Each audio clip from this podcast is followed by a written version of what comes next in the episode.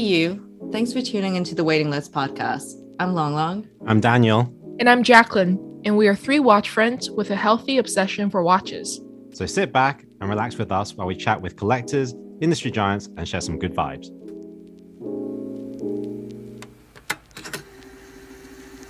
Over the three years that this podcast has been running, and over the many episodes that we have recorded, you as listeners probably have your favorites.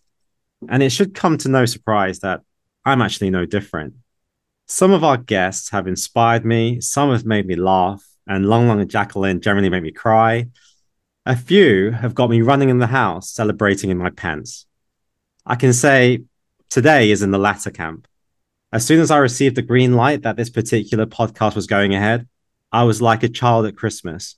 So today it's my pleasure to welcome on Evelyne and Alexia Genta. Thank you so much for coming on. Thank you, Daniel. It's a pleasure to be speaking to you. Thank you for having us.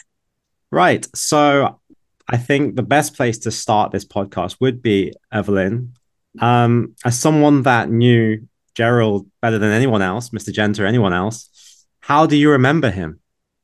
Oh, I remember him, uh, first of all, as my husband, you know, and a partner, and um, somebody, we did everything together. So it's, it's more than just, you know, a genius or watchmaker. To me, he was the man I lived with, the father of the children, uh, but also as very much an artist because that would be the second thing that would come to my mind and i'm sure we'll go through it later but that was not you couldn't differentiate the man from the artist so um, husband and artist are the two main words that come to my mind.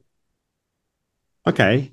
So i'm very interested to know as an artist how did he work? What was he like to work with? How was he like to be with day in day out? Like all artists he was a genius and therefore i think the adjective that goes with that is temperamental but i'm sure every wife of every artist will tell you the same story. I think they see life in a different way.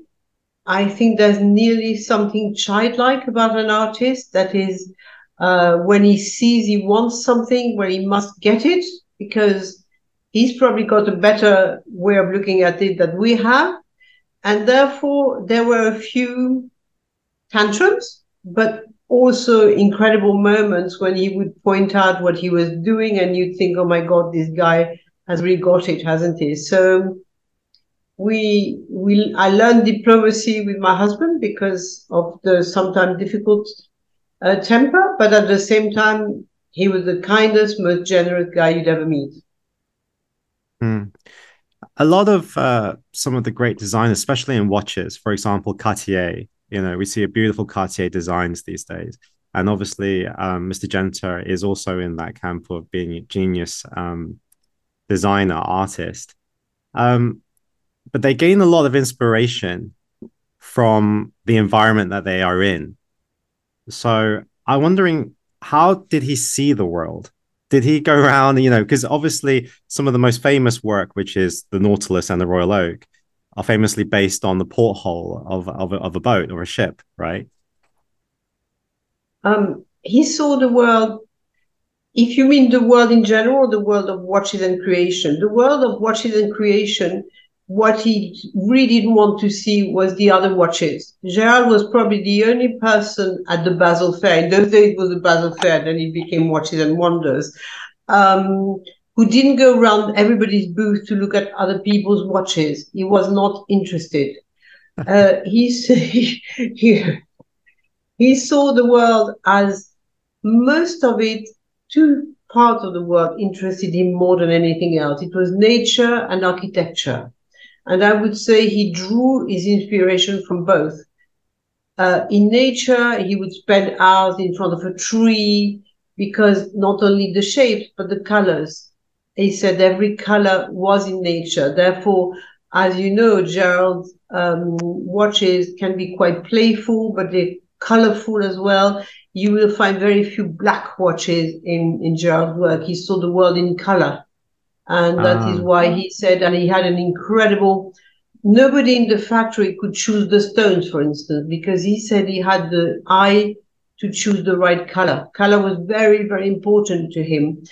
Um, and architecture, because he would notice the shape of um, a piece of furniture, uh, a shape of something else. And I think all of that fed him, even, you know, without being aware of it. And also, I forgot art. He loved painters, he loved art, and he loved Picasso above anybody else in the world. So you have these two inspirations, but definitely not the watch world. Hmm. Hmm. Because the watch world is probably uh, I'm a watch guy, and uh, I'm at Phillips, and uh, obviously have we have art people, or I should say art specialists, and I feel it's a very different world because I'm sitting there, and especially with abstract art, like a lot of people that are into watches, they like structure they like logic they like something to hold on to. But with art it's very difficult and therefore somewhat uncomfortable to you know it's interesting how uh, mr genta almost married the two together where you know this design came into watches and it was completely although it was later on much you know very well received and and now pretty much a legacy. This is why i told you he was not a watchmaker.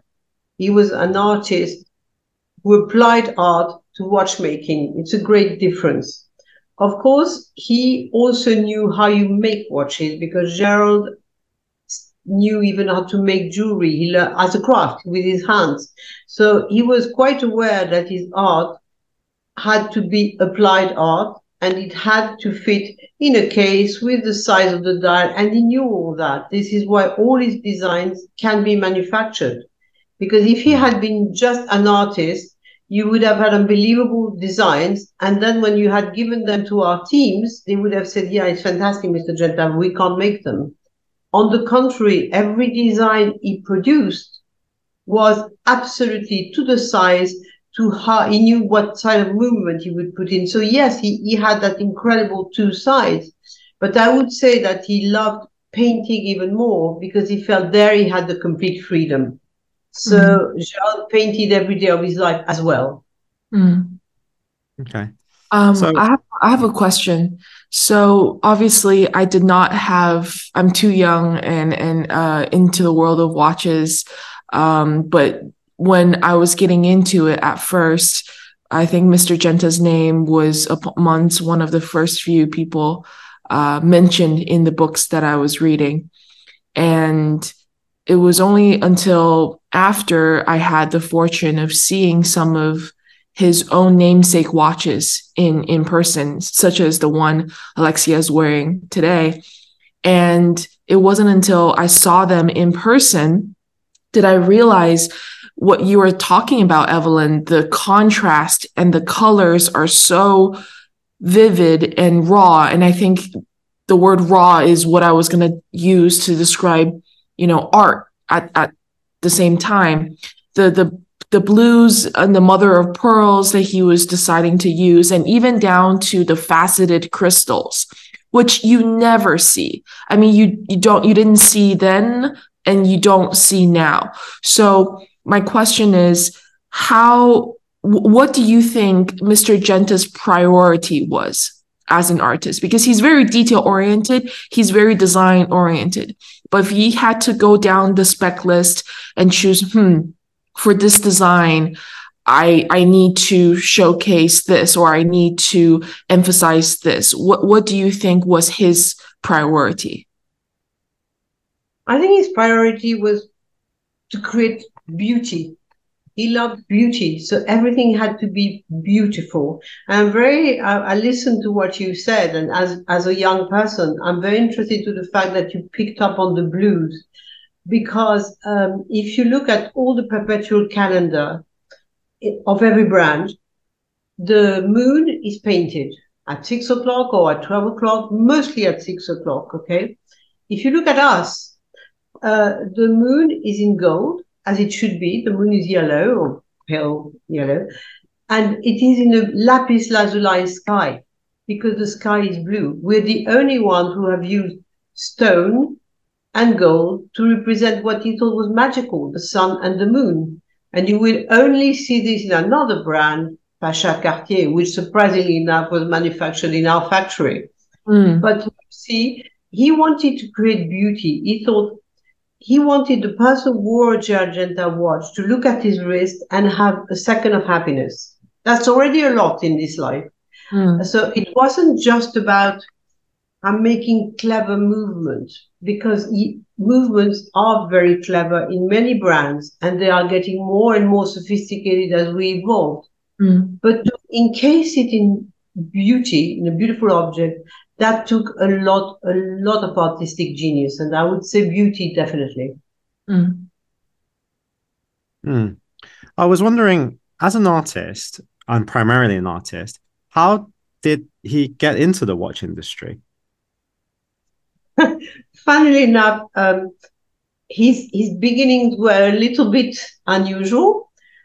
First of all, when he was 20, he thought he would be a painter and wanted to stay in Saint-Tropez and paint forever. But you know, these are the wild dreams you have when you're 18 or 20, and then uh, reality catches up, right? So he had to go back to Geneva, and he learned, as I told you, the trade of a jeweler and uh, physically manufacturing. Then he did a little bit of designing for clothes and a little bit, and then he was hired by a bracelet factory and started manufacture one bracelet. And they asked him to do the same bracelet again. By the third time, they were asking the same bracelet again. He felt very insulted that he had to do the same thing over and over again. He therefore decided that this was not for him and um, took off, threw all his tools in the Rhone, in the in the river of Geneva in a very dramatic. Only my husband would do that in a very dramatic gesture, and then starting designing watches. He thought he was tempted to go to Italy to design cars, but he would have had to leave Geneva. And really, it's very mundane. The choice of watches, he would always tell you, was because he's Swiss. So that's what he did. And he started designing, designing, designing watches. And of course, he got very, very good at it. But he, he always felt that if he had been in Italy, he would have designed um, cars. If he had been in France, it might have been fashion. Is the artist always comes first. Mm. Hmm. So, what was his uh, first design that was taken by one of the, I would say, you know, bigger brands, or where he thought, oh, you know, I've hit, I've hit a bit of success now? He would get into his car and go to Le Brassus, La Chaux-de-Fonds, Bienne, La Côte aux Fées, with design. And you see, the reason I can't answer you was that he sold many designs for 10 Swiss francs. These designs mm-hmm. were everywhere. There are many more designs that we don't know about. And this is why Alexia and I are constantly contacted now by every brand who will want their Gerald Genta design, you know, because now it's really good. Said, was this designed by your husband? Because there were hundreds of designs that were about 10 Swiss francs. Mm.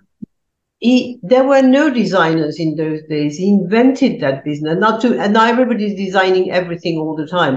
But in those days, there were Oh. not. Mm. So he'd go. So there are designs that we don't know about and that they don't even know about because in those days, they didn't have computers. It's not in their system. In Piaget, in Corum. Of course, we know the big ones, but there were many, many more. So now a lot of watchmakers are saying, this was designed by your husband, wasn't it? And I said, well, I, I can't guarantee. Therefore, I only give authorization when I know it was designed by my husband, but there are thousands. Mm. So, is there a signature that he used? Did he sign sign off on every kind of Not design? in those days, later, later, but in those days, he said he would stop driving around when he had a thousand Swiss francs and he was able to come home. So it was, it was really tough. and he was very, very happy when he could sell this design. And he said the watchmakers of those days, remember, we're in 1955, 60, we're a long time away. In those days, the watches were either round, square, or rectangular. That was it. So he was quite happy that the brand would buy. They, they would not even get him to sit down. They'd open a little window and they would say, yes, what do you have? And they would say, okay, we keep this and this is the money. It was done like this. Mm. It's a bit insane, huh? Well, I think that's pretty amazing that there's that spontaneity of just jumping into your car with um, design after design and just trying to sell them. And as you mentioned, this wasn't even done back then. I, I love that. I think that goes back to what you said about the childlike nature, because that naivety is what, you know, if you actually think about it, you just won't do it, right? Can you imagine today the designers, they're all big stars and, you know, and, and it's good. These were different times. Yeah, Do you I- think I- you would I have like been this- happy to see how the design world has become in modern days? Or maybe he'd be a little frustrated by it. Well, he would have been happy even when he was alive. I knew he was happy with certain design and very far less happy with others and would quite say it quite out loud, but I won't mention any names one way or the other. Hmm. I just think it's also funny that you said, you know, he'd come back with a thousand whatever Swiss francs, and then he'd be happy. And it's just like, like uh, with all respect, it's it's kind of like a child that's got his pocket money to get his sweets. You know, I've got enough now, so I'm going to the uh, sweet shop. Completely, I'm all right. Brilliant. Yeah. So, um, I wondered whether Mr. Genta, who you know he, you know, he did the Royal Oak, the Nautilus, Polerouter, Engineer. You know, these are just some of the designs that we know of. There's probably still so many. But did he ever see a particular piece of work as his best work? He was asked that question 50,000 times, and every time he said, My own watches. Uh, that is the Argenta watches. And then people would say, Okay, so in your brand, which one? And he would reply, So I have to reply like he would, uh, the one I'm going to do tomorrow. because every time he made a watch, you see, there, there would have, in our collections, when we made the Argenta brand, there could have been so many bestsellers if he had stopped at that watch.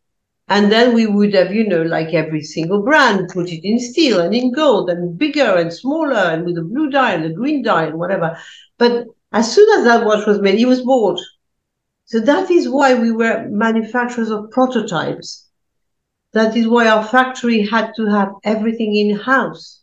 We had the dial makers in house. We had the crown maker in house. Because if you do one off, you can't buy quantities of anything.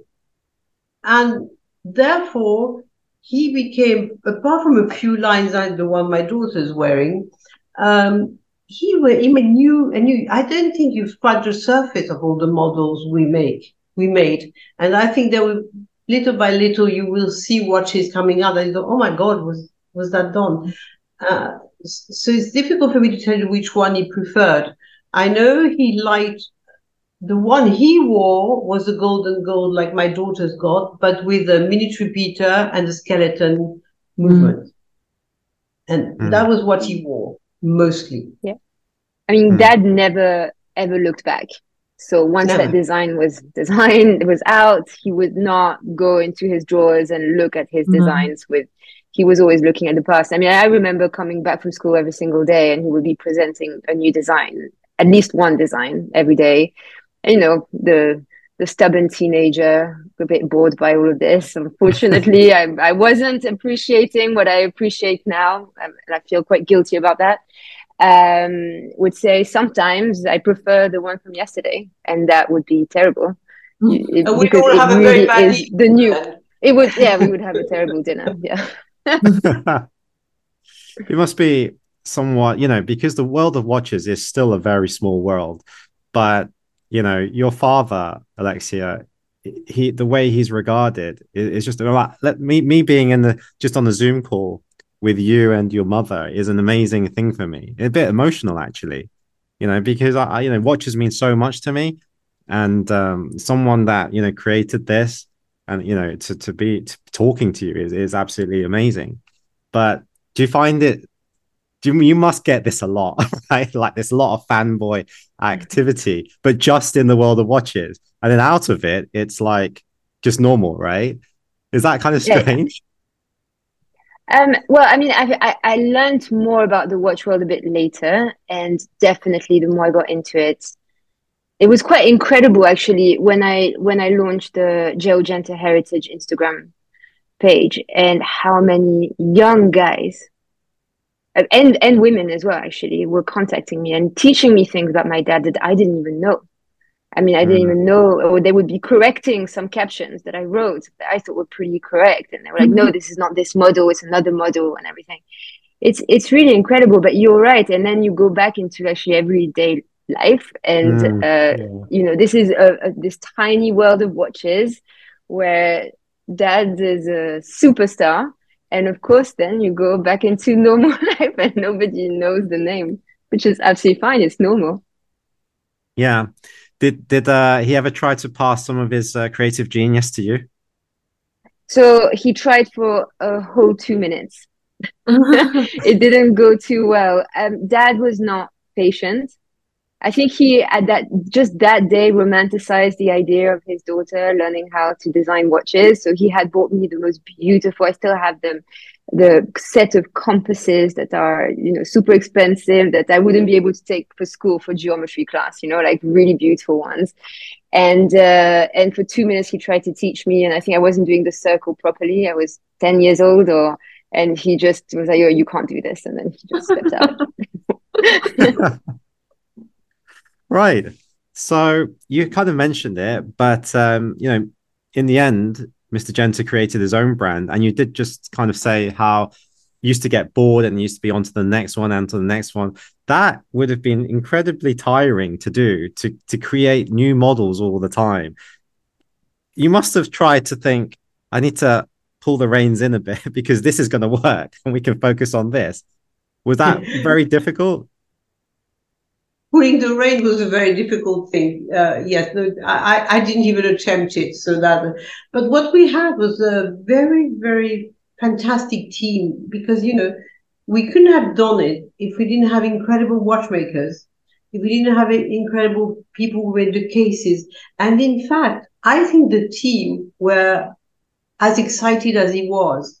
Instead of doing the same watch, they were doing something new all the time and something that was a challenge all the time. Imagine when he came, remember, he was always ahead of the curve. He started wanting to minute the perpetual calendar. Of course, they had been done in the past, but he revived them. So we had, and by the time the industry started doing, redoing uh, minute repeater, we were, uh, perpetual, we were doing minute repeater. Mm. Then when the industry reached that, we wanted a grand sonnerie. A grand sonnerie on the wrist was something incredible. It took five years to do. When he did the grand sonnerie, then he wanted to do the retrograde. So mm-hmm. all of that, you had to have the team of the people behind you who actually enjoyed his way of working and enjoyed the dream and felt so proud. A lot of our watchmakers signed their movements because it was hard work. And so little by little, the people who didn't, weren't passionate went back to traditional watchmaking. And the ones we had were absolutely passionate. And today, I'm really very moved to think that two of these watchmakers were young when they were with us, you know, and were a bit less young. I don't want them to get upset when they hear this podcast, but who are, but a bit less young, who called um, Mr. Navas and Mr. Barbasini, um, are at the head of the Fabrique du Temps, where the Gerald Genta watches, the new Gerald Genta watches, are being manufactured. So it's like the, the, the, we haven't broken that thread, you know? And, and it is that same passion that these watchmakers, and they have very young watchmakers again. And when I met these young watchmakers, they have the same passion. If you would do Gerald Genta, you have to be passionate. Mm. I was very so, lucky to meet hmm. uh, these uh, these watchmakers uh, recently, and one of them said to me, uh, "Working for Genta was like being with a mistress." And then he went on to Patek Philippe and was like, "And then I settled down for my wife." And I thought that was really quite right because obviously he was so excited with Gerald Genta, but then he needed to be a bit stable and calm down, you know? yeah. Um, I wanted to know That should be the title of this.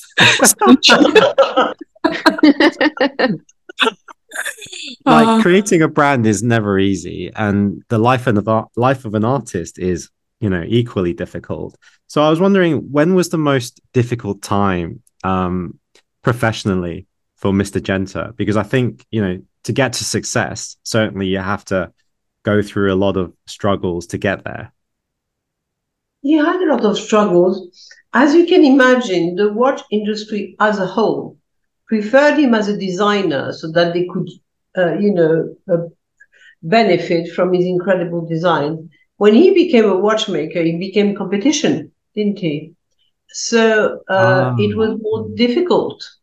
Uh, people who thought he was incredibly talented the year before, when he opened his factory, started you know, telling who is he, who does he think he is. And he met a lot of difficulties. Of course, one of the most famous being the Mickey, where the Mhm. whole industry was absolutely horrified and, uh, you know, couldn't, didn't have anything nice to say about him, about making Mickey Mouse watches, but of course in the Gerald Genta style. But that difficulty we encountered all the time. Um, he's not a traditional watchmaker, although his movements are more sophisticated than they were because we are the, were the only ones who did Grand Sonnerie ever, okay, at that time. Um, and there was a lot of criticism which did hurt him a lot because he felt like he had contributed so much to the success of the Swiss watch industry, so much that to be to tell you the truth, he was somehow disappointed by the the attitude of let's call them his competitors. But on the whole, um, on the whole, he didn't mind because he was doing what he loved. Also because he had wonderful clients, and we had clients who really appreciated, who were looking forward to getting their piece, their special watch. Who, when they got the watch, would say, "Oh, I wear white gloves and I opened the, we were not allowed to open the box. I opened the box myself. I'm so excited. So there were a lot of great moments that in the end, you know, people want to be a little bit jealous or difficult, doesn't matter. mm, Mm. The- talking about that, the Royal Oak and the Nautilus, the watches themselves were relatively, um, yeah, not popular when they were first um, launched. They weren't like flying off the shelves, so to speak. But did he always kind of know that was like going to work? Or you know what I mean? Did he ever think this? Some of the artists think like they do a piece of work and they don't know why it's not popular. Did he always kind of know it was going to come good? He was absolutely sure. The Royal Oak took three years, I think, before it started. And not surprisingly, the first country who really adopted the Royal Oak was Italy. Uh, if you, in those days, if Italian market appreciated a watch, you just knew that it was going to work. And he was so sure about these models. He felt that they were completely revolutionary in those days, but he was a hundred percent sure of these two models. Like he's been sure of every model he's done, but these two especially. And remember the Nautilus, he was not requested to do a Nautilus. He thought, um, what would I do if Patek Philippe asked me to make a Oak? And he was in the bar of the um, Dreikönig in Basel. In those days, it was Basel Fair. And uh, he designed, he thought these people, they like sailing. Uh, I'll do a porthole for them. And so he suggested it to them. It was a, Warlock was a request from the. The Nautilus was the other way around. Okay. So, right. Um, okay. Okay. So, talking about Gerald Genta, it's now coming back through Mr. Arnaud at LVMH. How did that occur? that to me is a bit of a miracle. It's, I am so happy about it. I can't even start telling you. Okay. I've always felt that Gerald deserved more than he got. And um, for a long time, I was looking for solutions. There were a lot of design that hadn't been made. I felt that, you know, his, his genius was not recognized. And uh, a few ups and downs. One day I met this young man who was brought in by uh, somebody in the watch world. And I have rarely seen somebody who knows so much about watchmaking. I think he must be an old soul or a reincarnation of a watchmaker because this gentleman is absolutely passionate about watches and he's ready to do it well. That is, of course, it's LVMH, so he has the means to do it well, but that doesn't mean he would do it well. He has the means, but he applies to do it well.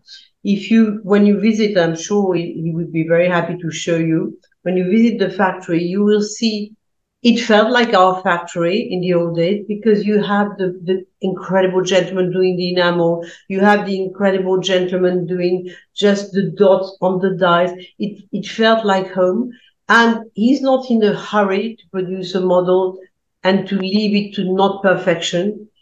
I said to him, and I say it again, I really feel Gerald Genta has come home and I am leaving it, and we are leaving it in the best hands. I'm very, very happy on top of it, taking into account that it is Mr. Barbasini and uh, Mr. Navas who are involved, so people who worked with Dad, and I'm realizing that they care so much about the DNA. So I mean, it's it happens on almost on a daily basis that uh, that uh, the Gerald Genta team would ask us uh, questions about Dad, but not just related to watches. A lot related to watches, but others related to what was his favorite painter, what was his favorite car model, what's and and it's lovely to to know that they're really trying to understand the man as well. Hmm. Hmm. So you're touching on the DNA of the Gerald Genta brand. What is the DNA? I mean, it, what is that feeling that uh, Evelyne you're saying is it's like he's coming back? What is that?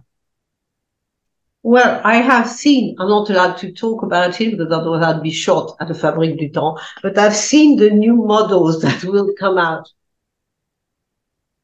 They are totally Gerald Genta, but with a twist. And every watch of Gerald, it's a perpetual calendar, but with a twist. Or it, and, and they've totally totally got that. You know, most brands or, or people who are the founders, then they get sold and they get upset uh, with whatever is being done. I am putting my name down for the new models. I just hope I get on the top of the waiting list. But uh, but I'm. It is beauty, technology to the utmost. The, the, the movements are magnificent but with that little bit of childlike, of a little hint of craziness that there was that there's always been in Gerald Genta. Mm, okay, so are they using old designs that he drew? Because you must have a lot. If he was drawing every day, there must be tons and tons. So are you uh, getting those designs back out again? Yeah, they are. They have everything, and they are using these designs, they are we talking about it, they're adapting these designs. You know, remember in our days, for instance, watches were very small, they were boy size. These were the days when watches became very small. Now, there's no point in doing, we are in 2023. And to me, I'm sure that Gerald Genta 2023 would have looked like that. Mm. It's, it's just respectful of the DNA and modern. I'm, I mean, I'm really excited. Mm. So, so when can we expect to see those watches come to the market?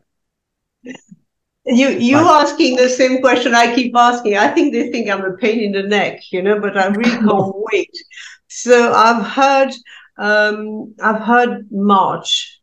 Mm. March. Hang on, is there any kind of watch exhibition in March? I don't think uh, maybe. Okay. I, I don't know. a big one. But, but you know, it's always the same race. When we were doing our watches at the Basel Fair or SIHH in those days, uh, the watch was ready on that day, you know. So I think they are encountering the same stress that we were. Except now I'm on the right side of the barrier, and I keep saying I want to see it. I, can, I, you know, it's a very comfortable position now. I love it. yeah, what what you need to make sure is on the day of the release, you probably need to switch your phone off because everybody's going to be calling you saying, "Can you help us get this piece?" Yeah, yeah. and, And you, I Alexia, think- too. Yeah. Definitely. Yeah, silent treatment. Right. So, um, what is your involvement with the brand now, though? Like, how are you going to be helping them? I'm sure you're going to be helping them, but in what capacity? I think I will help them in by when they have questions about the DNA. They have a lot of questions about the history of Gerald, and of course I have that. I have also I'm sort of I can be the link between our, our former clients who still can't wait to be our new clients and um, anything else they require. And then of course my daughter is fantastic at replying on Instagram and whatever she does, she does very well. I mean, it's a huge, huge job. M- Mom is uh, belittling her, is, is is not making her job sound as big as it actually is.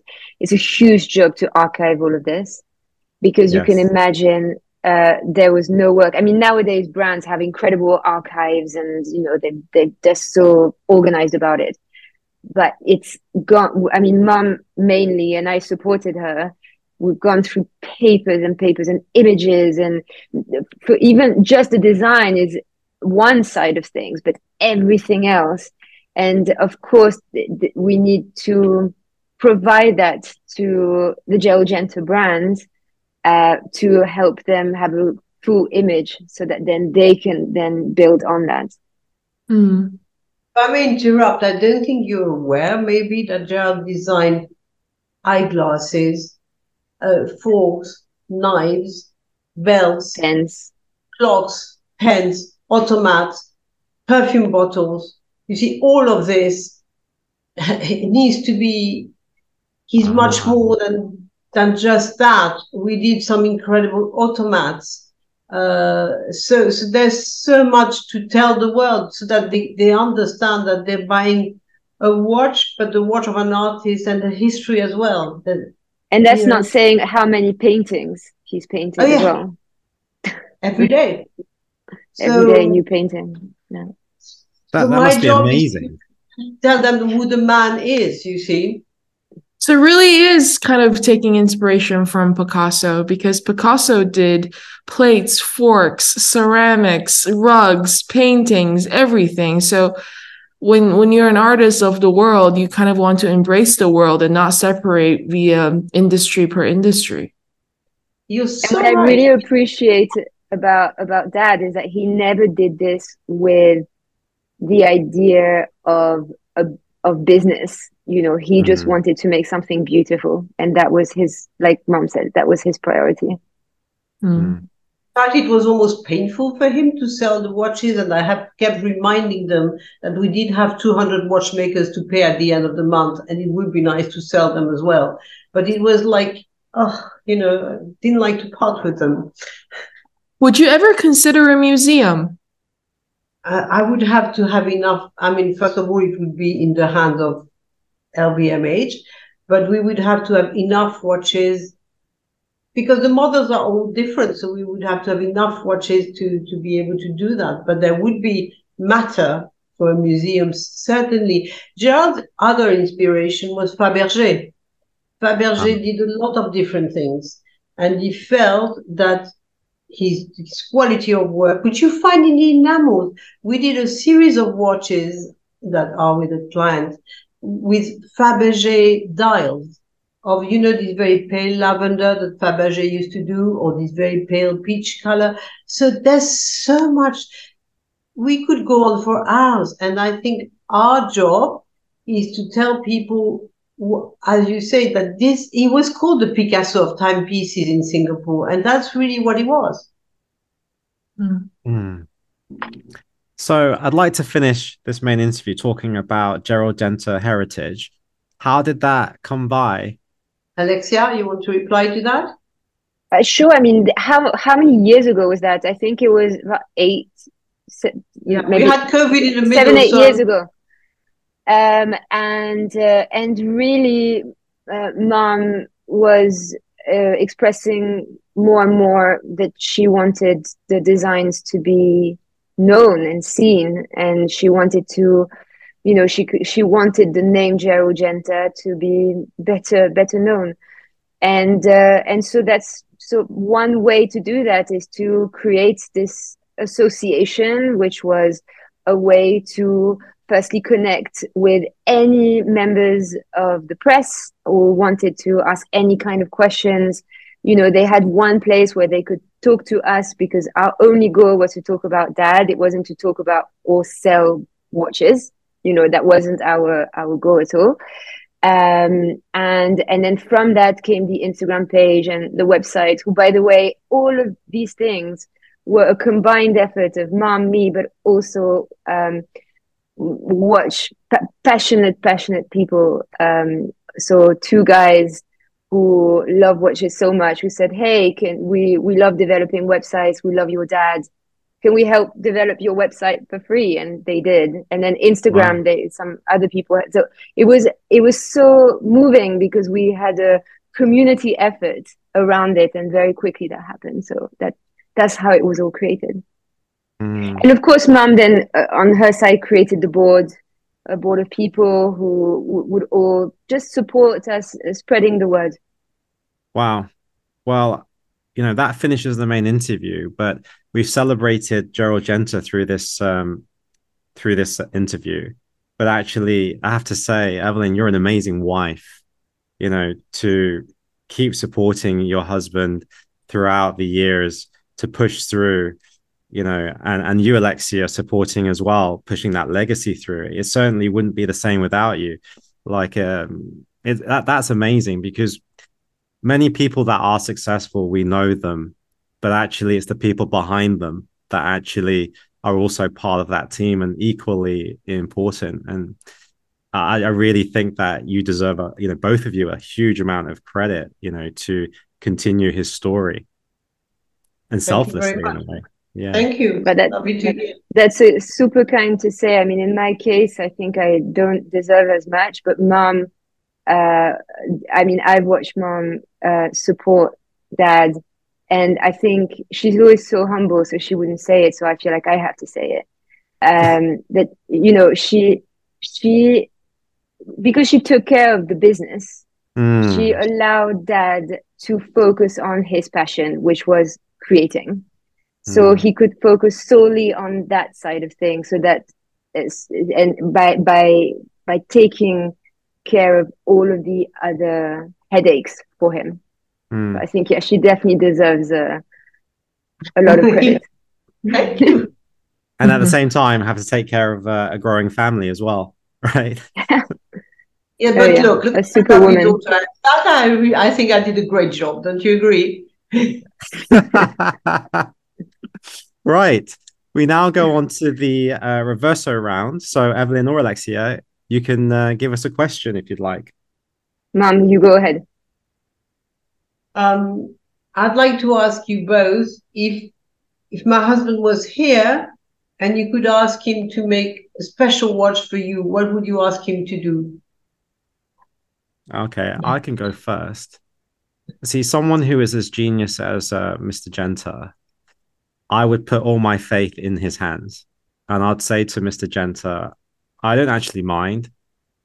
Uh, I would just go with the design that you'd like. But if you'd like to ask me any questions that can help you in your design, I'm more than happy to answer them for you to get inspiration of that. But I really, truly, with someone like Mr. Genta, I would love to just not almost tarnish his work, by having my input in there because I would like something that was completely him and completely. And he would have loved you. He would have absolutely loved you because he has. We he had some collectors who said, "Are you sure octagonal works? I would have made it slightly different." And I would see him put down his pencil and said, "Be my guest. Do your own watch and walk off." So he would have loved you.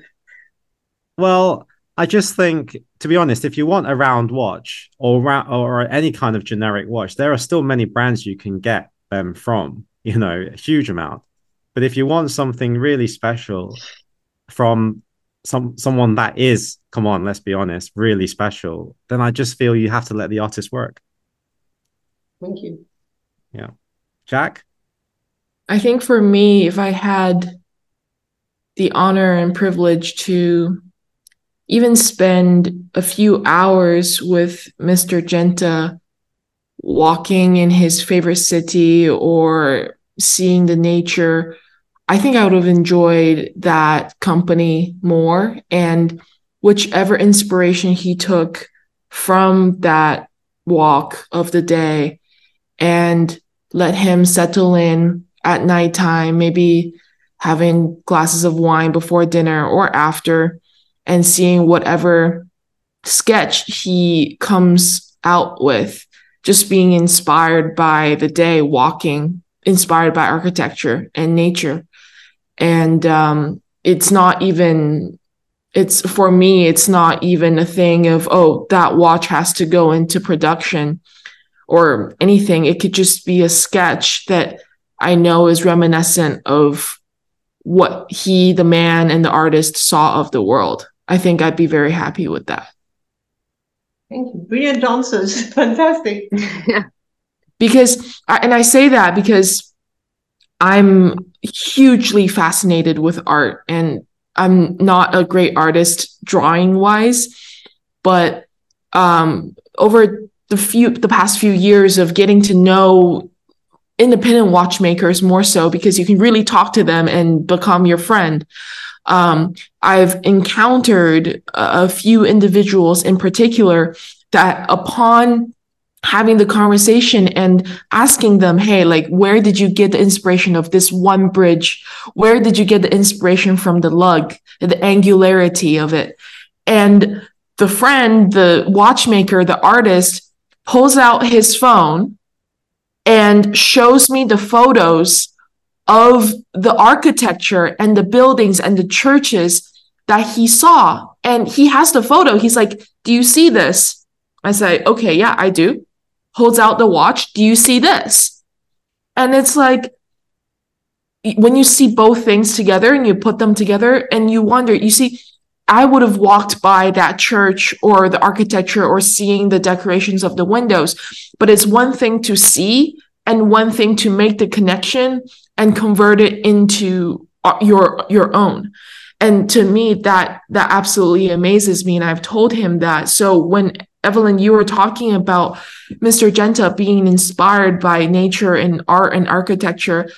I just think to myself, you know, there's just those special people in the world where they make that connection and i can only imagine alexia you know being beside your dad or evelyne when you guys are out traveling and he just he just sees you know when you're walking down the street and he just spots and picks things out and it makes sense to him and to me that's incredible so when you ask that question i, I just wanted to be a part of that creative process. It doesn't even have to result to be a watch for me. That's such a beautiful answer. I mean, really, it's it's uh, it's um, it's really heartwarming to hear this. And you've put me you with with your passion and your answer. You just brought me back to a time of my life when my dad asked me. Uh, I'm sure, mom, you know exactly what I'm about to say. Mm-hmm. Uh, when dad asked me to go for a walk in uh, the Princess Grace uh, Rose Garden in Monaco. It was supposed to be a 15 minutes long walk. It turned into two hours because we stopped in front of every rose and he was observing every detail. That was someone who could look at an insect like a fly and see beauty in it. And I just did not understand, but apparently the eyes are beautiful. So it's exactly what you're saying. And he was able to translate that in these types of things into an object. So that's just such a nice answer. Thank you. Right. We now go on to the final round, a bit like more light-hearted, uh, which is the pump push round. So eight questions very quickly um, to Evelyne. Number one, Mr. Genta's most annoying habit. Temper, temperamental. wow. Up and down. You said that a few times, so it must be real. It must have been pretty bad. Right. Number two, Mr. Genta's favorite food. uh, risotto with mushrooms. Mm. Ah, okay. Number three, Mr. Genta's favorite drink. Oh, a very, very good wine. Or I don't know if you know that drink pastis, which is from the south of France, but he had to drink it if he was in the sunshine in the south of France. There had to be special uh, circumstances around it. Otherwise, a very, very good wine. Okay. Next one. Something that he always carried around with him. Uh, the little scissors to cut the mustache to perfection. They were special. Okay. Did you like the mustache? well, I wasn't asked, okay? and actually, you know, I kept saying, "Oh, I'm not sure." And when Alexia was born, I said, "Well, it's it's rubbing against her skin." So he shaved it off for her. And then I realized I actually liked it better with. So it was a whole drama. right. The next one. The watch he wore himself the most. The golden gold, so the octagonal watch with a perpetual calendar and um, minute repeater and uh, his initials in the rotor, which he always wore on the right arm and never on the left. Ah, Why is that? Because he had his arm broken when he was young and he started wearing them on the other side and he never stopped. So he was always wearing them on the other side. Ah, okay. Next one. The artist or someone he looked up to, someone that inspired him. Picasso, totally. I can't say anyone else because it was a passion, an obsession. Uh, we saw every exhibition of Picasso, and I think we had every book. Mm. Oh, wow. Right. Next one. His favorite pastime. Uh, painting, I would say, listening to all sort of music, um, even down to rap. You you know which rapper? I never know, what it's Alexia. Listen to Jay Z and Snoop Dogg, and he had a little Bow Wow phase as well. which which rather took me aback, I have to tell you. But um, yeah. right. And the last one. His most prized possession. His most prized possession, I think it was the little. He in the factory we made a, a little frame. Uh, he made he made a little frame in gold that was very tiny that he could keep in his pocket, and in which there was the photograph of our son, our daughter, uh, and that folded, and that went everywhere with us. Ah, wow. Okay, well, that ends the podcast. That flew by very quickly. Um, I have to say, you know, I'm this is a bit of a like a, a milestone for this podcast to have you on. Ever since I started looking at watches and I, I read Mr. Genta's name, to be honest, I never thought that I'd be sitting here interviewing um, his wife and his daughter. Um, so it's an amazing thing for me personally. And I just like to extend my gratitude and thanks to both of you for coming on to the show. Thanks for having us. We enjoyed it very much. Yeah. And uh, we so wish much. you all the success uh, in March, hopefully, when we see the new watch. I'll be sure to be Super. messaging. Uh, yes, please. okay. You're always welcome. okay. So thank Thank- you all for listening. We will see you on the next one. Goodbye. Goodbye. As always, thank you for listening to the Waiting List podcast. We hope you've enjoyed it as much as we have. And if you have any questions, Comments. Or feedback. feel free to reach out to us at the Waiting List Podcast on Instagram or via our private accounts. We'll see you on the next one. Bye. Bye.